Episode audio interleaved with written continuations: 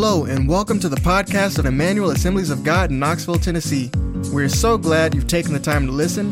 If you're ever in our area, we invite you to join us for one of our worship services. For times and locations, please visit at emmanuelag.com. You know, one of the things about the mics you don't have to hold in your hand is a lot of times people forget that they have them on. And I was doing a youth conference with a friend of mine at a church, and there was probably, I would say, maybe 2,000 people there. And, um, and he was the main speaker, and he was good friends with the pastor, and he had the the he had the mic on, and then he went to the pastor's office, and the pastor was asking him, he was like, well, he goes, no, we're going to do an offering for you to, tonight, right? And he said, yeah, man. And he was just, just, just being goofy. And he said, yeah, I want you to, I want you to just really sock it to those people. I want you to drain every wallet. And so I, I everybody in the church could hear him. So I took off running to the pastor's office, like, your mic is on. And so, anyway, so, but, um, he did get a good offering that night, but um, that was that was pretty fun. So, um, one of the things I used to do with my youth group is we always had the youth that always sat in the back, and it used to bug me. So then sometimes I would come in, and the youth would all take their seats, and then before I would speak, I would take the podium to the back and have everybody turn their chairs around, and everyone in the back was then in the front. I want to do that at this church so badly because. I say it's time to break some traditions, and so people sit toward the front. That's what I say. So takes, come on, Carrie, let's give them a hand for that. Anybody wants to break tradition and move a little forward? So yeah, come on, come on down, as they say on The Price is Right. So you know, one of the great things about being um, about being a dad is making sure that you have your dad humor, right? Is you've got to have your dad jokes, and so I just got a couple of fun things here for you. Um, a man goes into the bank and bank teller says, Sir, I think your account is overdrawn. The man says, Well, so are your eyebrows, but here we are.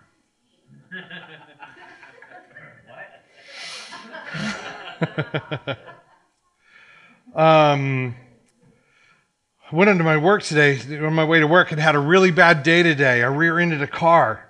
The driver got out, and he was a dwarf. He ran up to me and said, Listen, I'm not happy. And I said, Well, which dwarf are you? Started a fight.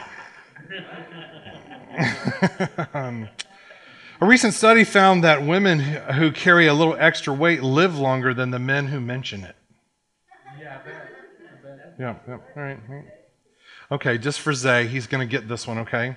So if a cow doesn't produce milk, is it a milk dud or an utter failure? That is a good dad joke right there. Let's see if. Uh, for wedding vows, you should include Do you promise to always help him find stuff that's right in front of him in the refrigerator because you'll be doing this for the rest of your life? Thank you, Bethany. I'm making Bethany my laugh track now. Yeah, yeah. Here's the last one. My wife told me, take that powder, that spider outside to, for, instead of killing it. So we went out for drinks. He was cool. He's going to be a web designer. Wow. My wife said to take the spider out before killing it. Yeah, all right. Okay. Holy Spirit, come back. Anyway, so it's good to be with you guys today. And um, I want to talk to you guys today. You know, one of the, the tough things about, about you know, doing a sermon um, on Father's Day is, um, you know, you really want to have something that you, I hope to have something that speaks to everybody here today. But I, and I really want to encourage you as parents and as believers. Um, you know, one of the things I don't want to do is come in and talk about just how to be a good dad. And then people like Jim, you know, he's like, well, I'm not a dad yet. So he, he decides to leave or take a nap. So we don't want that to happen. So anyway, so I hope you guys are really blessed today. I want to talk to you today. If you could put the, the PowerPoint slide up. That's my dad humor. Whenever people say, "Can you throw up the slide?" I always want to go so that bring it. You know. Anyway, it's throwing up the slide. yeah, I know. Um, anyway, so I want to talk to you guys today about: Are you a more of a warrior, a shepherd, or a worshiper? As a parent, those things are all really vital. Those things are really vital for us and as as believers. You know, um, I've talked to you guys. I hope this topic doesn't get old to you, but it's just still so kind of so fresh to me. Uh, I've been talking to you guys about my dad passing away in March, And uh, one of the things that was really interesting me to my dad, my dad was almost 89 years old. And this time he was in the hospital, and it was in November last year, and he he was ac- he accidentally he was accidentally overdosed on pain medication. So he was they couldn't wake him up. No one could wake him up for three and a half days. Every now and then he would kind of moan a little, but they gave him too much pain medication, and he was he was um, he was overdosed and he was out of it. And one of the things that was really interesting to me when when he was able to talk is see my dad was like I said my dad was almost 89. My dad's father left him and his two younger siblings um, when he was five years old. My dad never heard of his heard from his dad again. But when his father died, he left my dad the executor of his estate. That's kind of a long story because they ended up finding out later after his father died that he tried to get in touch with the kids and to support them and my grandmother separated from him and didn't want anything to do with him. so he was actually trying to get in touch with my with my dad and my dad's sisters the whole time but he never knew. So he was my dad but my dad was left the executor of his estate. It wasn't a lot of money or a big house or anything like that but he left stuff to my to my dad. And when they when they um, when my dad went to view the body they gave my dad his wallet, and his father still had pictures of them as as five, three, and one year old kids in his wallet. And um, so my dad never was never in communication with his dad, but it was so interesting to me that when my dad was completely out of it for three and a half days, he told me, he said, Rick, all I did, he said, I just dreamed about my dad. He said, I dreamed that I was looking for my dad because I knew my dad could help me, and I was having trouble breathing, and I was looking for my dad to help me. And then there were times I was looking for my dad, and then he, I found him, and he wouldn't help me. And I thought, how interesting is it that a person's almost 89 years old, and in their heart of hearts, in their subconscious, they're still longing for their dad. We have such a big role. And I know some of you sitting here this morning, you're not married and you have kids. And uh, I hope today that you're really blessed as we get into this. But our roles as men in the church and our roles as dads, it's something that I know at times in my life, I'm sure I took too lightly. But there's something inside of our kids that are longing and longing and longing for us. And I'm not saying that to make you feel guilty. I'm not saying that to make you feel like, to recognize the importance of our lives as dads to be a warrior or a shepherd or a worshiper, to be the best dad that we can, or to be the best mom that you can, or to be the person that's really close with Christ through these different things. Let's take a look at this, a, couple of scriptures. Let's first look at the, the warrior portion of this. So I'm asking you this morning are you a war, warrior, not a warrior, a warrior, shepherd, or a worshiper?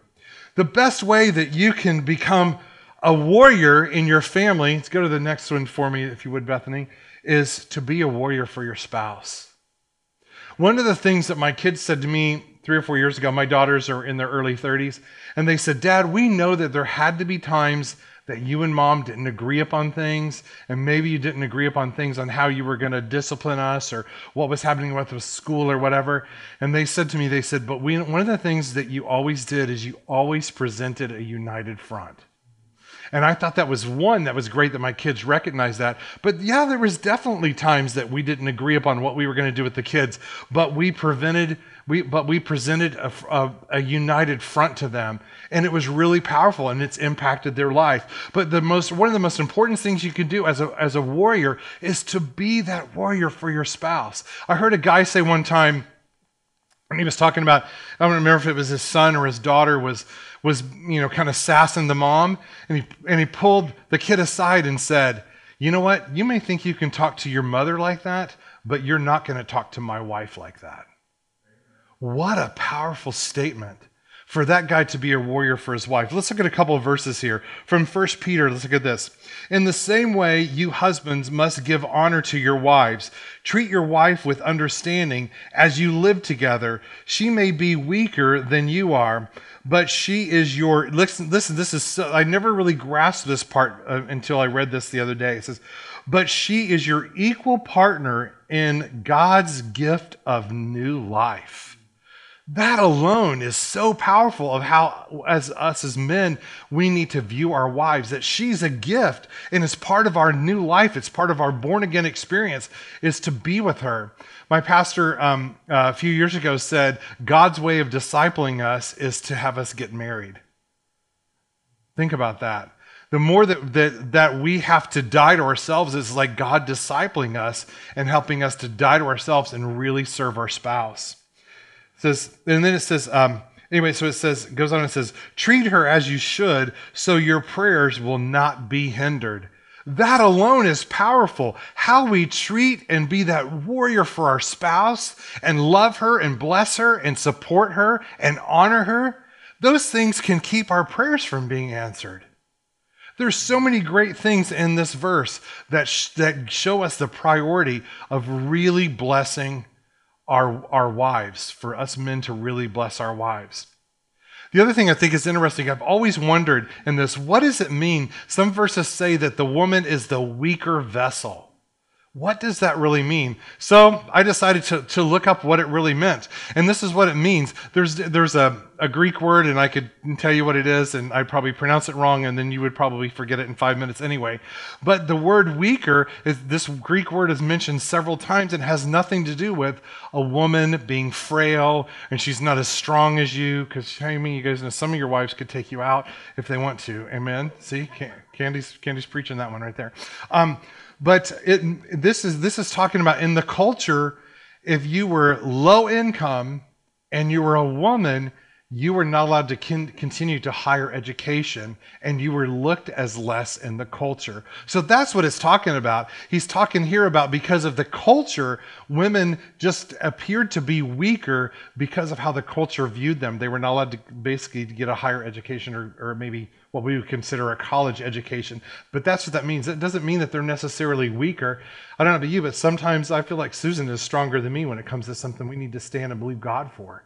So it has nothing really to eh, do with, with any kind of physical or spiritual weakness, which I think is really interesting. Let's look at the next verse here. It's from Ecclesiastes. I love this. It says, Eat your food with gladness and drink your wine with a joyful heart. For it is now that God favors what you do. Always be clothed in white. That means be, be walking as a man of, of purity. And always anoint your head with oil. What is oil a symbol of in the Bible? It's a symbol of the Holy Spirit.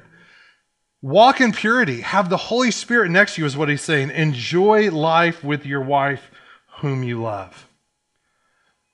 Number two, let's look at the next one. The next one, for us to be great warriors, is to guard our hearts. Let's look at a couple verses here. It says this in Proverbs chapter 4 Guard your heart with all vigilance, for from it flows the springs of life. For us to be that great warrior for our family, and I'm not talking about just men here, but I'm talking about women. There's some of you women here. We got to pray with Susan, I got to pray with Charlotte this morning. She is a warrior for her family right now. She is a warrior for her daughter, for her kids right now. All of us, it's important for all of us to guard our hearts because out of our hearts flow everything else to, that goes with our life. Look at Philippians chapter 4, the verses up here too. And the peace of God, which surpasses all understanding, will guard your hearts and your minds in Jesus Christ. It's so important for us to be in the Word, to be people that are people of purity, pure thoughts, of pure actions and for, the, for us to really guard our hearts because of what flows out of us into our families. I know there were times, I think one of the best things that I personally ever did for my kids was, was to be humble and to apologize. There were many times I would go to my kids and I would say, you know what, what I said to you or what I did or how I reacted to your mom, it was wrong. And I'm, I'm, asking, I'm asking you right now if you would forgive me for how I treated you or what I said or what I did. Man, humility goes a long, long way when it comes to us as, as excuse me, to be those godly examples we need to be for our kids. Let's look at number three.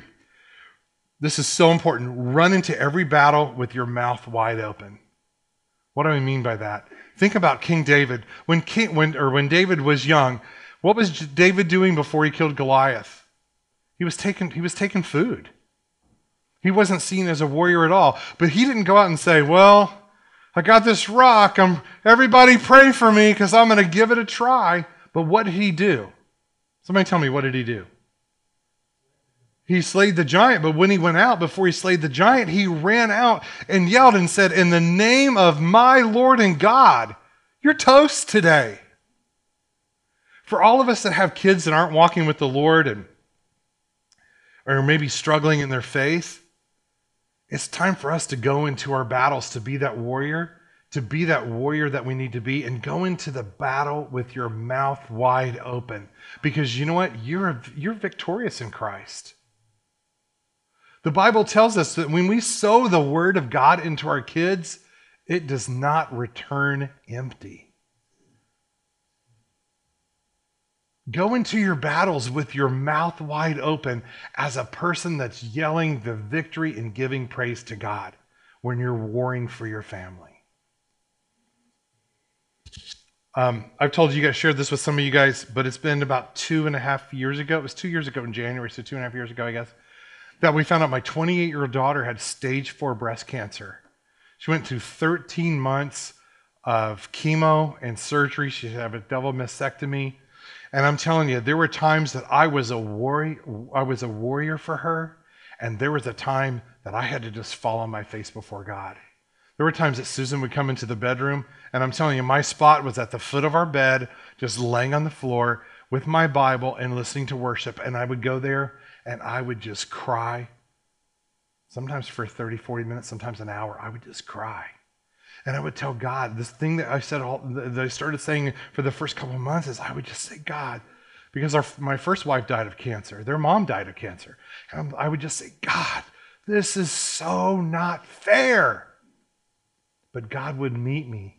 He would meet me in my weakness, and He would meet me as I would pray the word, and He would meet with me as I listened to worship. And my worship songs became prayers to Him, and I became that warrior for my daughter. But I'm telling you, there was times I did not feel victorious. There were times I had to go to him and I had to be blatantly honest. And you know what? God appreciates our honesty. Run into your battle with your mouth wide open. Excuse me, Romans chapter 8. Look at this. Who shall separate us from the love of Christ? Shall tribulation or distress or persecution or famine or nakedness or danger or sword? As it is written, for your sake, we are being killed all day long.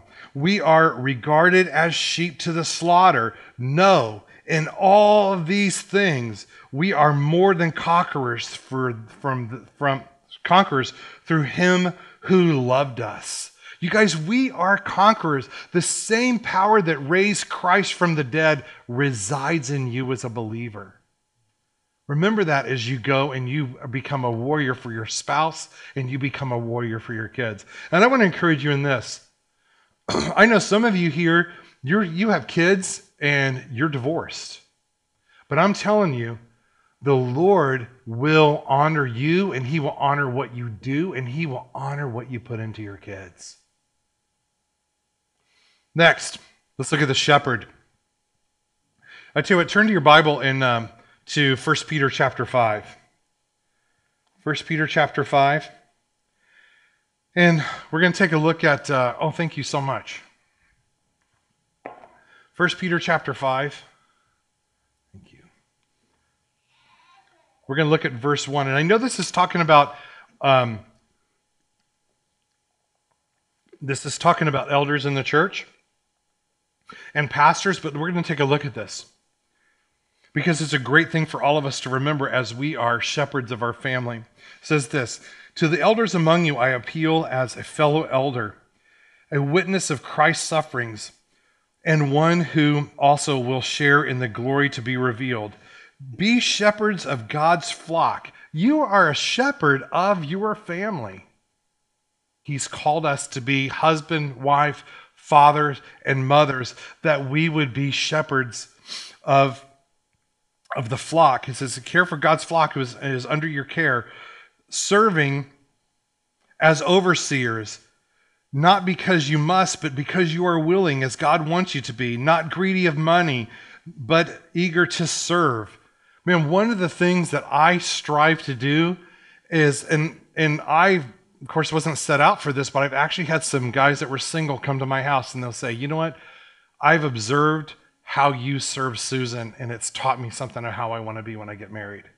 I, and I appreciate that. But I strive to find things where I can do to, to serve to serve Susan. If you know something, I'll tell you something about Susan.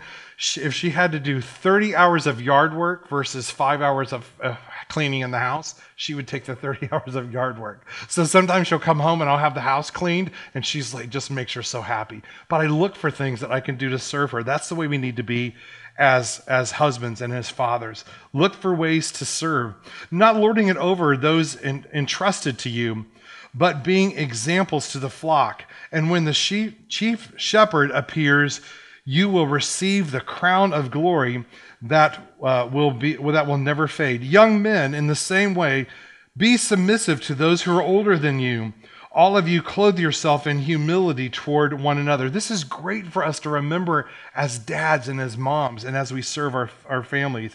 God opposes the proud, but he gives grace to the humble. Humble yourselves, therefore, under the mighty hand of God, that he may lift you up in due time. Cast all your anxiety upon him because he cares for you. Where you're at in your life right now, I want to encourage you as a shepherd of your family you see things that are going on that you don't like. You see things, like I said, maybe you're divorced. Maybe your spouse isn't wanting to follow the Lord anymore. Maybe your kids are straying. But cast your cares upon Him. Take your anxiety as, a, as a shepherd and cast your anxieties upon Him. Then in verse 8 it says, Be self controlled, be alert. Be um, your enemy, the devil, prowls like a roaring lion uh, looking for someone he can devour. Resist him, standing firm in the faith, because you know that your brothers throughout the world are undergoing the same sufferings. And the God of all grace, who called you to his eternal glory in Christ, after you have suffered a little while, will himself restore you and make you strong and firm uh, and steadfast. To him be the power forever and ever. Amen. You guys, as we're shepherds, He restores us. We can cast our anxieties upon Him, and He and as we shepherd our families. When I was in um, Alabama, I was uh, there at a, at a church. It was probably around, I'd say, it was somewhere between 2,500 and 3,000 people. So it was a good sized church. There were. I'm going to kind of give you this picture so you can kind of see what, what I'm talking about. But there were 18 pastors on staff. I was on staff at the church. I worked there for a couple of years. And um, our pastor was was Rusty Nelson. He's, he's my kids and I kind of have a joke that we say whenever we get in difficult times, we're like, not what would Jesus do? Because sometimes Jesus seems so perfect. You're like, of course we know what Jesus. We want to see what Jesus would do, but sometimes we're like, well, what would Pastor Rusty do in this situation? Because he was the most godly example of Christ that I've ever seen in my life. He was such an amazing, amazing pastor. And he just, just oozed the love of Christ to people. And um, he just, um, he was a worship leader, uh, just a great guy, just a very gentle spirit. But anyway, so we were, um, I was on staff at the church, and one day we all got a call over the intercom system and said all the staff needs to go to the conference room. So we packed into this, it was a big conference room, but we kind of packed in. And I'm going to use real names here for just for the sake of the story, so I can kind of get and make sure I tell you everything accurately. But all this stuff is out in the open at the church. But anyway, so he called us into the conference room, and he said, and he was really serious, and he said, "We have some family business to take care of today." And he said, "But first, I'm going to tell you." He said, "If I ever hear that any of you, in the next couple of weeks, if you ever mention this outside of this room, I will call you in my office, and if it is true, you will be immediately terminated. Does everybody understand? And we're like, okay. So then he tells us the associate pastor, his right hand man, the guy that ran all the finances in the church, was having an affair with his secretary. And we were, I was devastated because this guy's name was Scott, Pastor Scott. Pastor Scott was a really, really good friend of mine. He was the guy that brought me in and hired me to work at the church. We hung out together. We did stuff with his with his wife and, uh, and with their kids. Anyway, so he told, and so he told us, he said, Scott has been having an affair with, and he named the woman. his secretary, and he said he's been terminated. We found emails between the two of them, blah, blah, blah. And uh, he said, We need to pray for them. We're going to give him some severance pay, blah, blah, blah. Told us the details for both of them, but they both had been terminated. But we were, we were sh- I was shocked out of my mind.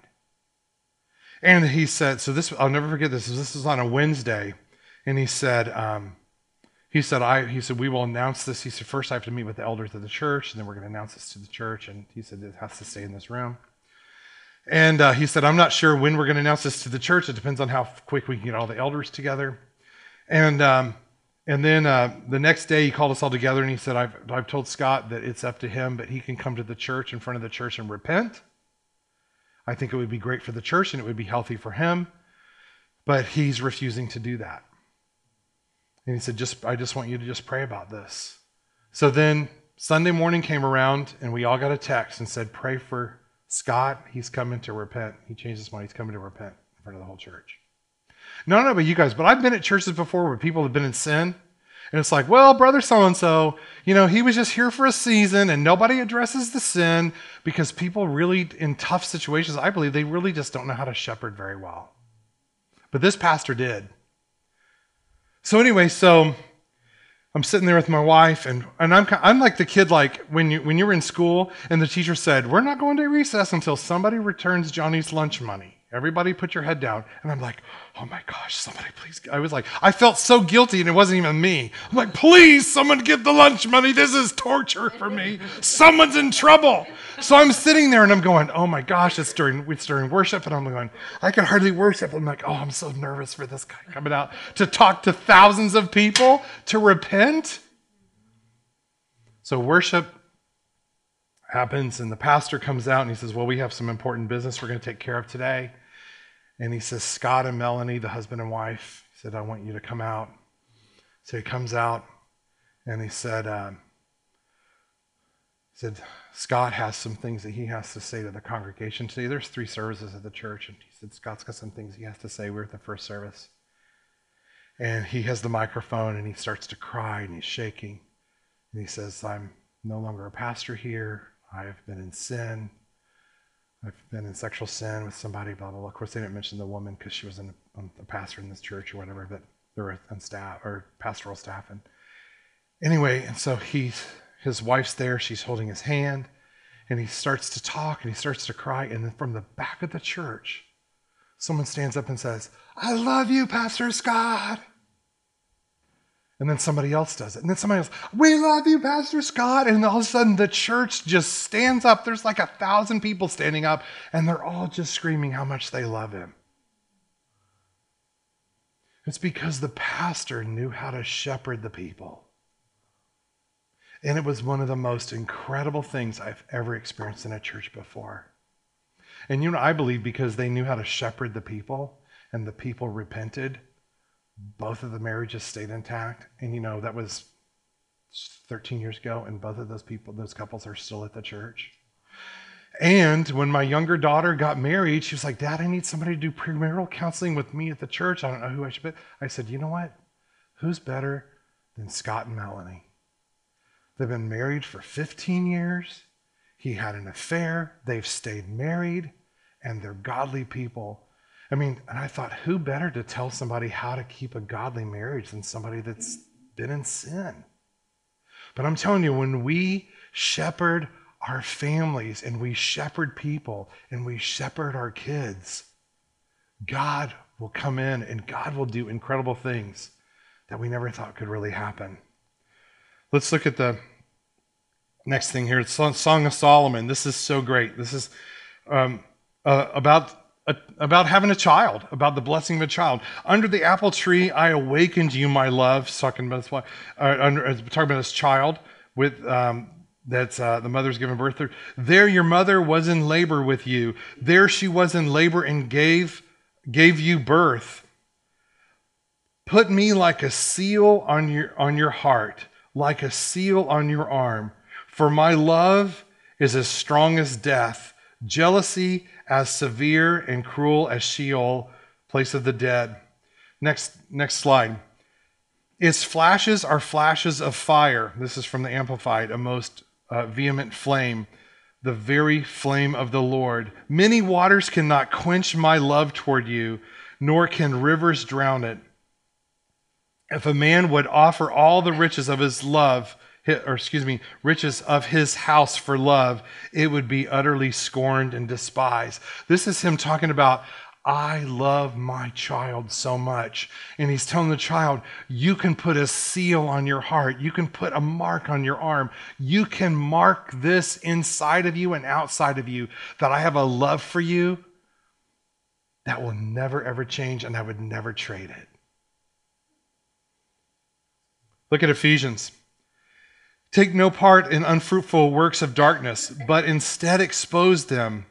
For it is shameful even to speak of the things that they do in secret. But when but in everything is exposed by the light, it becomes visible. For anything that becomes visible is light. When you are a shepherd of your family, you pray for them, you pray for your kids, and God will reveal things to you that you need to know about your kids. How many of you guys have experienced that in your life with your kids? Where God has revealed things to you about your kids. And you know, and you know what? I've heard people tell tell their kids, listen, you'll sin will find you out. The Holy Ghost is going to tell me what sin you're in. I'm like, come on, really? You want the Holy you want the Holy Spirit to be a cop?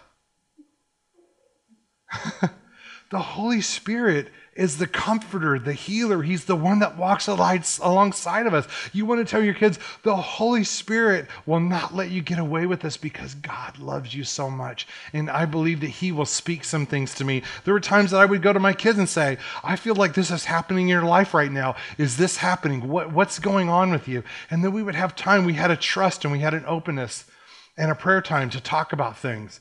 That's the way it needs to be with us. Let's look at the, the, the third one here. Remember, we're talking about are you a warrior? Are you a shepherd? Or are you a worshiper? Let's look at worshiper. You guys know that the, these, uh, I won't read the whole thing for time's sake, but in John, um, in John chapter, in John chapter 4, where Jesus goes to Samaria, Samaria, and he goes to the Samaritan woman. He goes to Jacob's well, and he's thirsty, and he meets the woman, and he prophesies about her life. Let's look at the uh, the well. He talks about that. He said, it, "Let me just turn to it real quick. Hang on a second. If you would, if you want to, you can turn to John chapter four with me. I'll just read a couple of verses here. John chapter four starts around verse twenty. Anyway, and so he is uh, he starts to, to to talk to her about her life and her life of sin, and he and she knows recognizes that he's a prophet, and he talks to her about that sh- that she can have water that if people drink from the well they become thirsty again, but if you, he, if people drink from the water that he has they'll never thirst again. And he says, uh, let's see, and he says Jesus said, Jesus declared, Believe me, woman, I'm in verse 21. A time is coming when you, sh- when you will worship the Father neither on this mountain nor in Jerusalem. You Samaritans, remember, the Jews weren't supposed to be with the Samaritans. They were not supposed to, to uh, associate together at all. You Samaritans worship what you do not know. We worship what we do know, for salvation is from the Jews. Yet a time is coming as. Um, and has now come when true worshipers will worship the Father in spirit and in truth. And they are the kind of worshipers the Father seeks. Good uh, God is spirit, and his worshipers must worship in spirit and truth. Let's talk about what, what it means to be able to worship in spirit and truth. I actually looked this up because I've kind of wondered about these verses. I've read them before. But what he's talking about here is that because of their customs and because of the Jewish laws, that when they used to worship in spirit, means they meaning that you can now what he's meaning here is he says you can now worship at any location. You didn't have to go to a special place to worship. So to, to worship in spirit and truth, what he was saying is that you can now do this anywhere because of of me coming and because you knowing me. And then the truth was it didn't have to be ceremonial. It used to be, you guys know that have been in church for a while and you know the word of God, that they had many rituals they had to do to, to be in the presence of God and to show their worship to Him. But He's saying now you can worship me anytime, any place, and it doesn't have to be a big ceremonial thing. It's like I was talking to you when I was worshiping um, the Lord and I was trying to shepherd my daughter through this time that she was going through of having cancer. But you, as, as a worshiper, we can worship Him anytime, day or night, and it doesn't have to be ceremonial, but we can come to Him in spirit and in truth. Let's look at uh, the next point here. To be a good worshiper, says, uh, I, I put in here, ask God to reveal things to you about your children. I've talked about that a little bit already. But as you're worshiping Him and you're spending time with Him, pray for your kids. Pray for their spouses. How many of you guys are, your kids are young and you have prayed for their spouse already and they're not, not even close to getting married yet. That is so powerful. I will tell you that my oldest daughter, Natalie, she married a guy named Adam. He came to our youth group when he was 15. And he came, and the first night he was there, he accepted Christ. And he, I always say, if you could have put a Bible between two pieces of bread, he would have eaten it. He was so hungry for God. And he had been in our youth group for maybe a year or so, and we had a bunch of teenagers at our house. And my wife said, man, if you if we believed in arranged marriages, she goes, the first kid I would pick to marry one of our daughters would be that guy Adam. And uh, so he ended up being being our son-in-law, which was really awesome. Philippians chapter two. Look at this. Have this mind among yourselves, which is yours in Christ Jesus, who though he was in the form of God, he did not count it equality with God a thing to be grasped, but emptied himself by taking the, on the form of a servant, being born in the likeness of men. And being found in human form, he humbled himself, becoming obedient to the point of death, even to death on the cross. I told you, I think I've said this here before. When it talks about Jesus became obedient to the point of death, and death on a cross, I believe that Jesus died two deaths. I believe he died the death to do what he wanted to do, and then he died the physical death. But check this out. Look at the next thing here. What this means in the Greek, what it means to empty yourself, it means he chose to make himself to have no reputation. He chose to make himself empty. When we are a warrior, a shepherd, a worshiper, we come to God and we have to choose to make ourselves of no reputation, but to be that reputation of the Father, to represent Christ, Jesus, to our kids, to walk with them in humility and to walk with them, to know when to be stern and when to have fun. And I believe that the Holy Spirit walks with us and shows us this. Look at the next phrase that I wanted to show you here, and we'll wrap this up. The more we know about God, the more we appreciate Him. The more we appreciate, the deeper our worship. The deeper our worship, the more God is glorified. You guys, asking today if you are a warrior or you're a shepherd or a worshiper, obviously, we need to be all three. Amen? But let me tell you the thing that's so important about being a worshiper because you know what? When you're a warrior, you've got to take action. You've got to go, you've got to pray. You've got to talk. You've got to seek God. When you're a shepherd, you have to take action. It takes discipline. You have to empty yourself. You have to obey the word of God. You've got to honor your wife. You've got to die to your flesh. But let me tell you what is so important out of the three of these. It's so important for us to be a worshiper.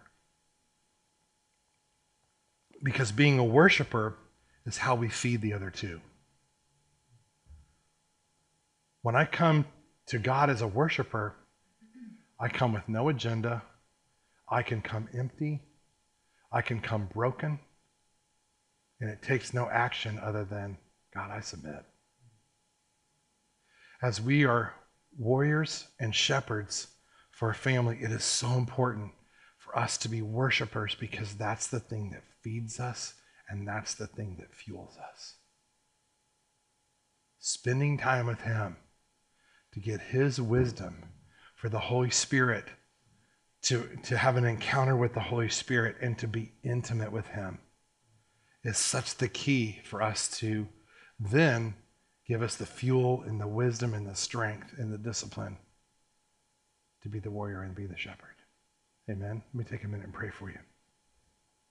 Heavenly Father, We thank you so much for your word and your example to us throughout the Old Testament, throughout the New Testament. That you show us who we are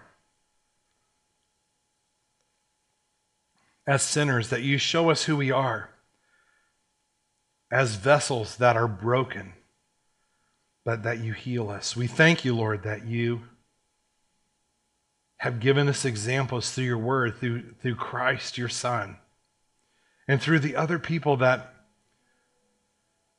walked with him, through the disciples, through Paul, through Peter, through James. And we thank you, Lord, that you feed us, that you fix us.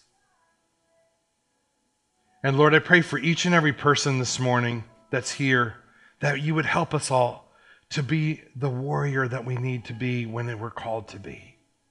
And help us to be the gentle shepherd to rescue our kids when they need to be rescued. And I pray, Lord, this, this morning for the people that are here that are maybe hurting. They've got kids that they're concerned about, they've got a marriage that they're concerned about.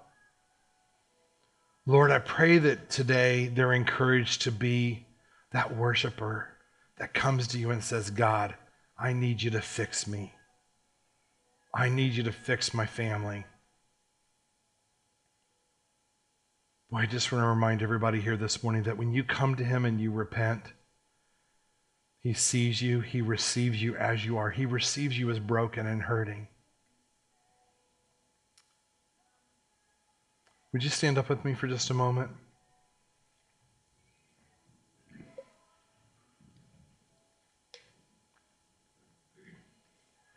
Just where you're standing today, let's let God know where you are right now. And that place is of, of a of a warrior and a shepherd.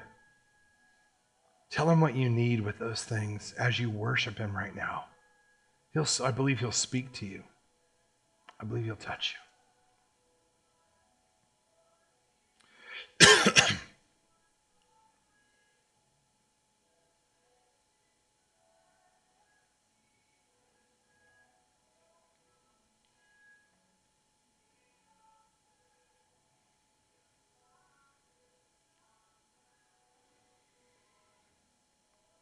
Lord, we join in prayer today.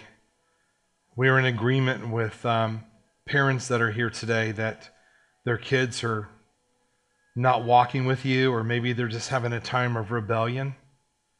We agree with them, Lord, that you draw them back.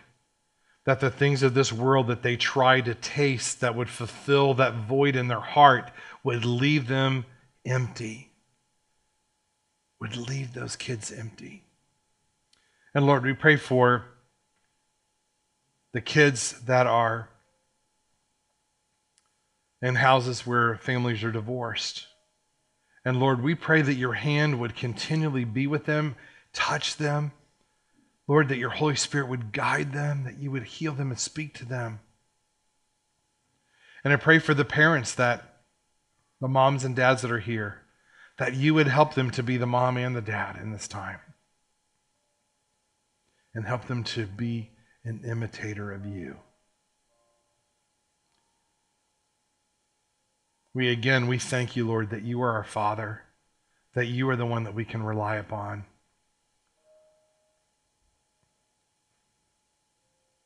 I pray, Lord, as all the dads here, they go out and get a ice cream or a slush or something with their kids, that you would give them divine topics and just let them express their love. Like we heard from Solomon that nothing, nothing is worth, nothing is worth anything I would trade my love for you.